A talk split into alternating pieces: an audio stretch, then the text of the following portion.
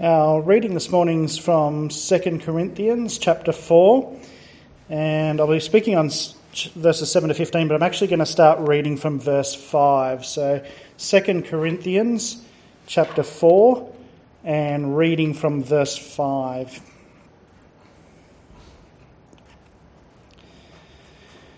For what we preach is not ourselves, but Jesus Christ as Lord, and ourselves as your servants for Jesus' sake. For God, who said, Let light shine out of darkness, made his light shine in our hearts to give us the light of the knowledge of, the glory, of God's glory displayed in the face of Christ. But we have this treasure in jars of clay to show that this all surpassing power is from God and not from us. We are hard pressed on every side, but not crushed, perplexed, but not in despair persecuted but not abandoned, struck down but not destroyed. We always carry around in our body the death of Jesus, so that the life of Jesus may also be revealed in our body. For we who are alive are always being given over to death for Jesus' sake, so that his life may also be revealed in our mortal body. So then, death is at work in us, but life is at work in you. It is written, I believed, therefore I have spoken. Since we have that same spirit of faith, we also believe, and therefore we speak, because we know that the one who raised the Lord Jesus from the dead will also raise us with Jesus and present us with you to himself.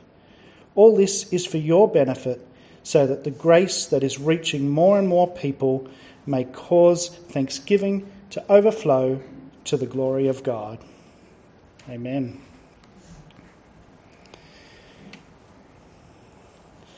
Well, how's your self esteem going this morning? Do you think very highly of yourself as a person? There might be some people who kind of feel that you think a little bit too highly of yourself. That would be a bit embarrassing. Uh, but in that case, we talk about having high self esteem. Or maybe someone has criticised you, perhaps you feel uh, hopeless or worthless.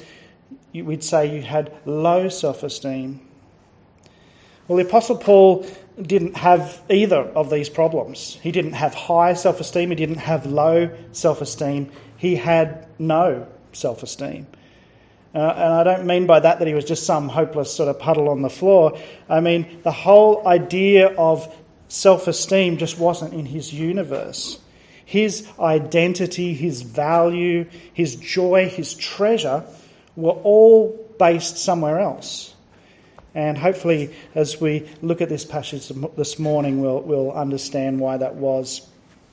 Firstly, let's, let's just pray. Lord, I, I, pray as we look at your word this morning that uh, we'll see who we really are, but also who we are in Christ. I pray that uh, you will impress on our hearts the immense value we have in belonging in Christ. I pray that all that I say this morning will be true and that you'll be glorified because of it. In Jesus' name, amen. Well, if anyone has an excuse, I think, to feel sorry for themselves, it's the Apostle Paul. I mean, he's, he's constantly got all these terrible things happening to him shipwrecks, serious health issues, being in hunger and exposed, beatings, false imprisonments, people trying to kill him, all, all these horrible things. And now in the church in Corinth, where he'd, he'd taught them and established them in love, now there were men rising up who, as leaders who were really smooth talkers and, and popular. And they were just dumping on Paul. Some really popular celebrity preachers, if you will, had raised up and wanted to, to replace Paul and, and take over the show. And they use big words and tricks and flashiness, and they distort the truth and preach a different Jesus to make their message more attractive to the listeners. And they, they, they're telling the Corinthians, don't listen to Paul, that guy is a loser. You, know it yourself. Sure, you know, sure, he writes okay, but you've seen him, you've, you've heard him. Is, is hopeless at preaching. He just kind of blunders along and, and he just talks about Jesus dying all the time. No, no wonder he, he fails to get many people to, to convert. And we think that he must be a secret sinner because why else would God be letting all these horrible things happen to him all the time?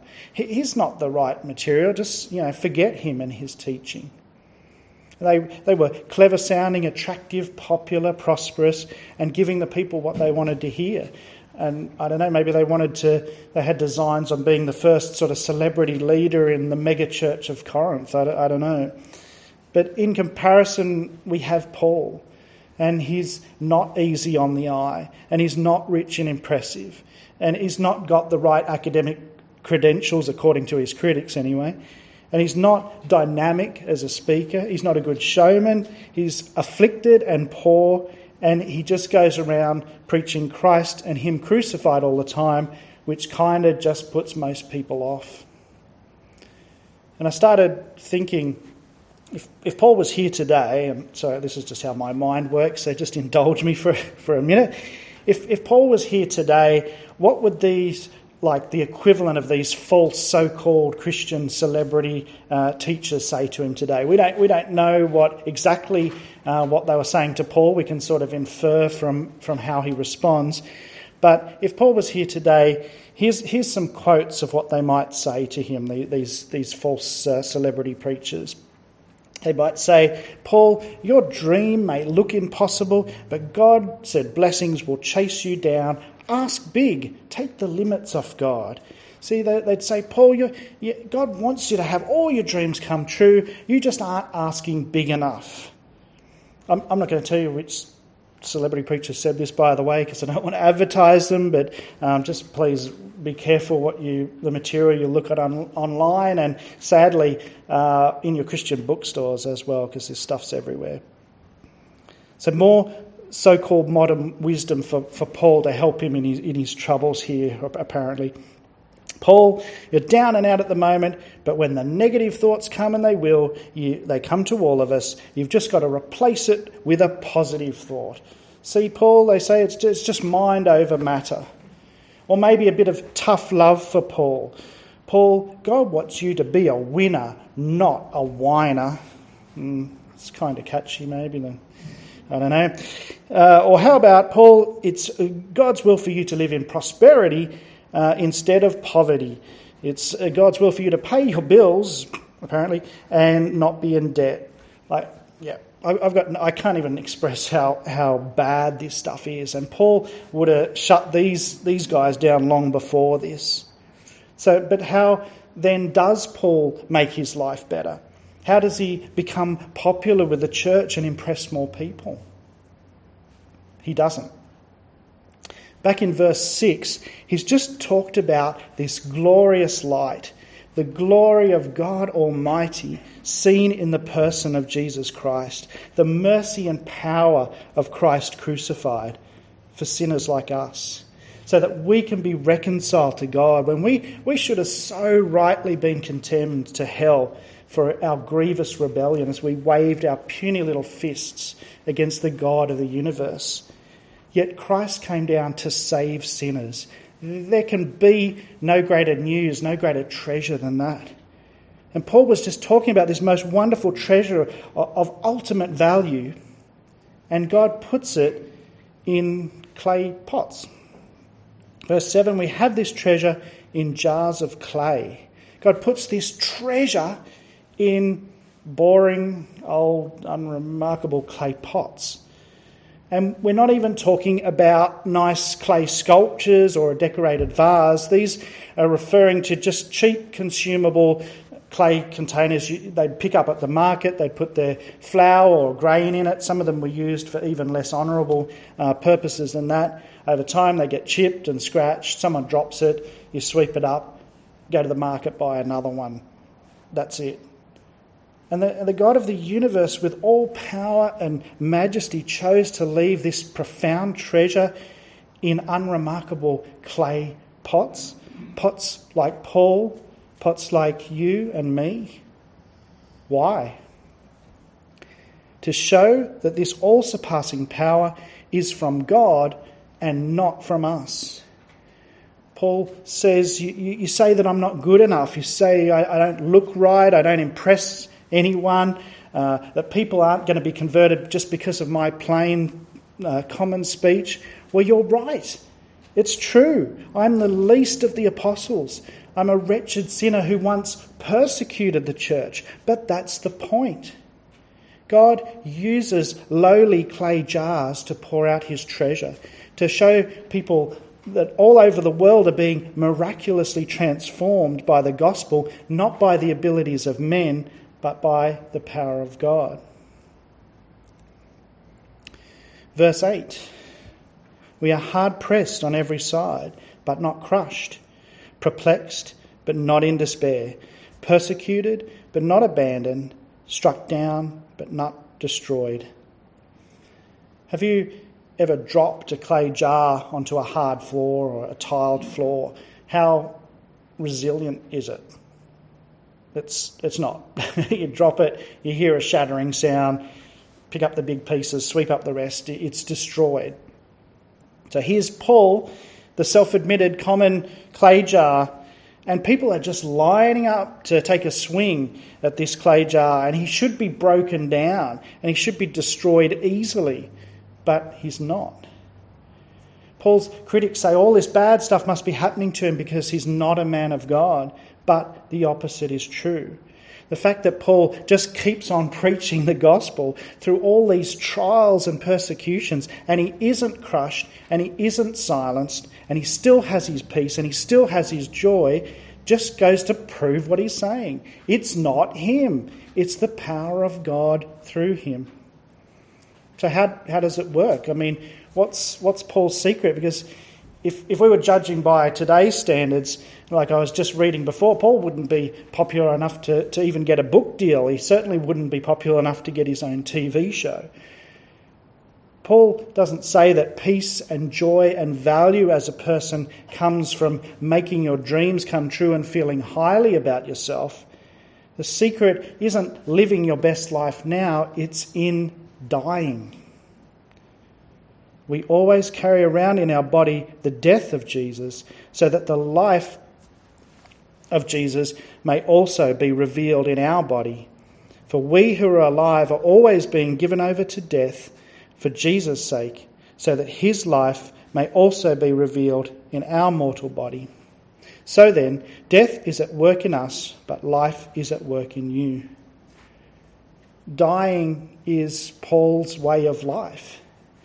Paul said to the Galatians, I've been crucified with Christ, and I no longer live, but Christ lives in me. The life I now live in the body, I live by faith in the Son of God who loved me and gave himself for me. Paul isn't fearful of losing his life because he's already lost it. The, the old Paul, the, the self righteous one, the one that was the enemy of Christ, is already dead. It's Christ now living in him. And he takes the persecution and the beatings because they're not towards him. He tells the Galatians, I bear in my body the marks of Jesus. Paul is sharing, as it were, in the death of Jesus. But rather than being afraid of losing his own life, he has joy and peace because his life is in Christ. He's being made alive in Christ. And when his earthly body is done and finished, it means that he'll have joy of being in, with Christ in person. If we live, we live for the Lord. If we die, we die for the Lord. So whether we live or die, we belong to the Lord, Paul says to the Romans. Isn't it amazing when you think about it? Sometimes you, you hear about uh, people who, who do have treasures in this in this life. Maybe they were once a, a you know former rock star that's bombed out, or maybe there's someone who's won the lottery and they've had this fantastic life and they've bought the, the mansion and they've, they've got the 10 Ferraris or whatever you buy, uh, but they don't handle it well, and a few years later they've blown it all and they're left poor and empty and they had all that, that money and popularity for a while, but there's, there is no deep joy, there's no peace. And when their earthly body is done, they face standing under judgment before a holy and righteous God. And here's the Apostle Paul. He has nothing. He's a worthless clay jar. He's suffering daily. But he has real joy and peace in Christ. He has value as one whom Christ died to save. And he gets to look forward to the fact that his best life is yet to come in eternity in the awesome presence of Christ himself.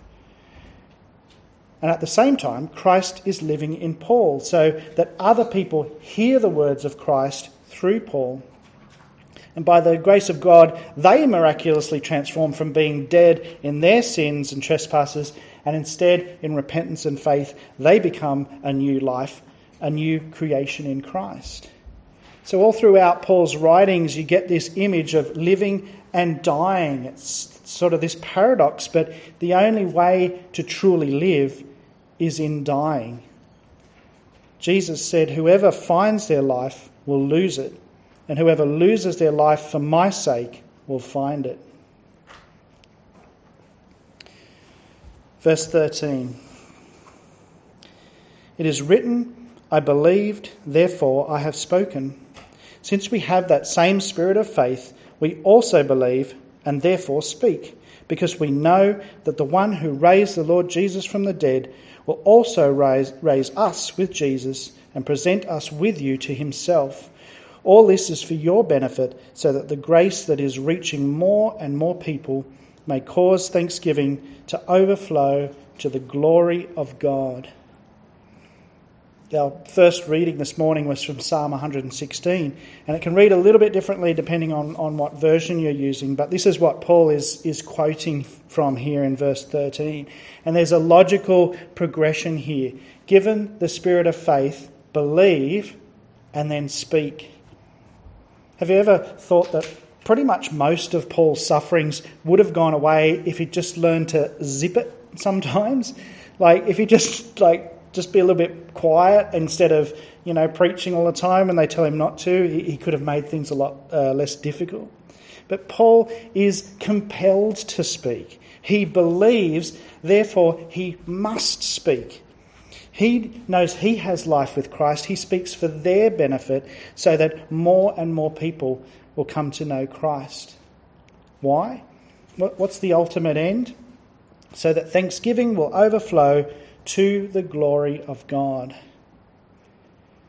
Does anyone know off by heart what our church mission statement is? I'll give you a clue. It's kind of borrowed from the first question of the catechism. If you're really stuck, it's on the website. You could look it up. Um, does anyone know what it is? I'll tell you. It's not even, I checked, it's not even on our front sign. So, our, our church mission statement here is Our aim is to glorify and enjoy God and make him known.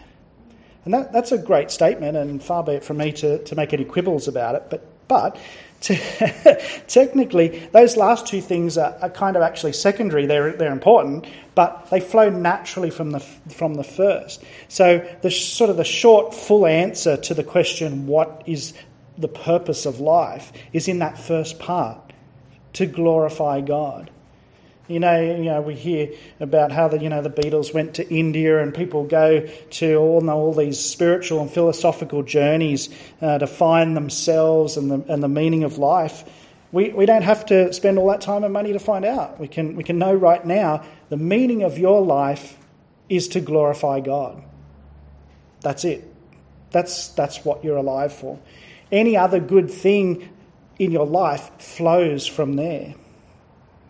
The God who created the universe, who, who formed me out of dust, who graciously still let me live all those years while I sinned and rebelled against him, who sent his son to suffer and die on a gruesome wooden cross for me, while all the time I was just like those who spat on him and mocked him. So that for all eternity, the whole universe can say, Look what God did for Cameron. He took a worthless, broken sinner and bought him with his son's own precious blood. What a great God he is! That's why Paul exists. That's why I exist. That's why you exist. What higher purpose could a jar of clay, a worthless pot, ever have, but to be filled with the mercy and grace of God, to contain the treasure of the message that all who repent and trust in Jesus will be saved, and live in the presence of God in joy, praising Him for all eternity. And sadly, that seems not to be the message that, that many uh, teachers and churches are, are, are presenting the gospel as today we sort of hear, I often hear the gospel presented as like things like, well, you know, God just thinks we're so adorable that he just couldn't possibly be happy living without us. So he sort of wants to give us all this stuff to, to make us happy and he wants us to know how wonderful we are so we feel good about ourselves. And I guess that sort of sounds nice on the surface, but there's, there's no true, deep, lasting joy in that message. And basically, it's all about us and, and not about God. The true, deep joy comes from seeing ourselves as we truly are poor, broken, sinful clumps of clay. And then seeing the grace and mercy of God come down to us when we are nothing and bestow on us the greatest treasure we could ever know.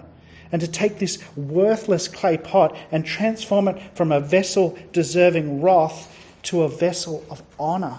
And to lift us up and place us on the top shelf to be with Him and bask in God's awesome presence for all eternity. And it's nothing about us, and it's all about the glory of God. What, what freedom there is knowing that it's nothing based on you or me and our pathetic failures. And what joy there is knowing it's all about the glory of God.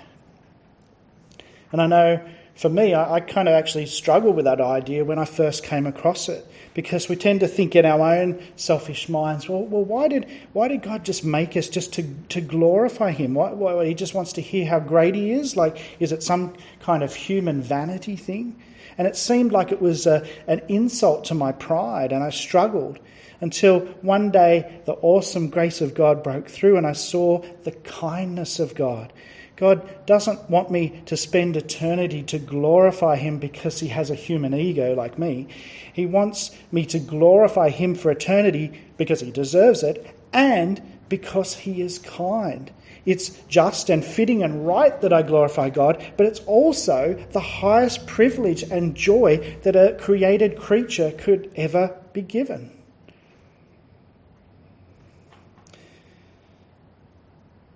You're alive today? Fine. You believe, you speak, you die in Christ so that He lives in you, and others come to know Him and God is glorified. You die today? Fine. You, the worthless clay pot, get raised up to honour and you have joy forever, the highest calling and worth you could ever have to glorify God and enjoy Him forever. Let's pray.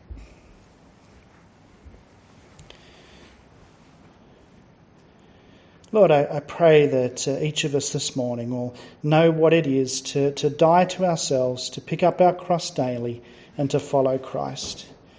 Lord, I pray that uh, we'll say with John the Baptist that we must decrease and Christ must increase in our lives.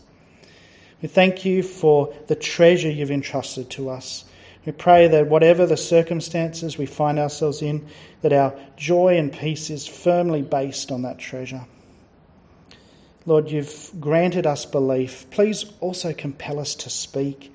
May others hear the words of Christ through us, that they may pass from death to life also. Lord, we praise you for the greatest honour that we'll ever know, for all eternity to bask in your presence and to praise and glorify you. Amen.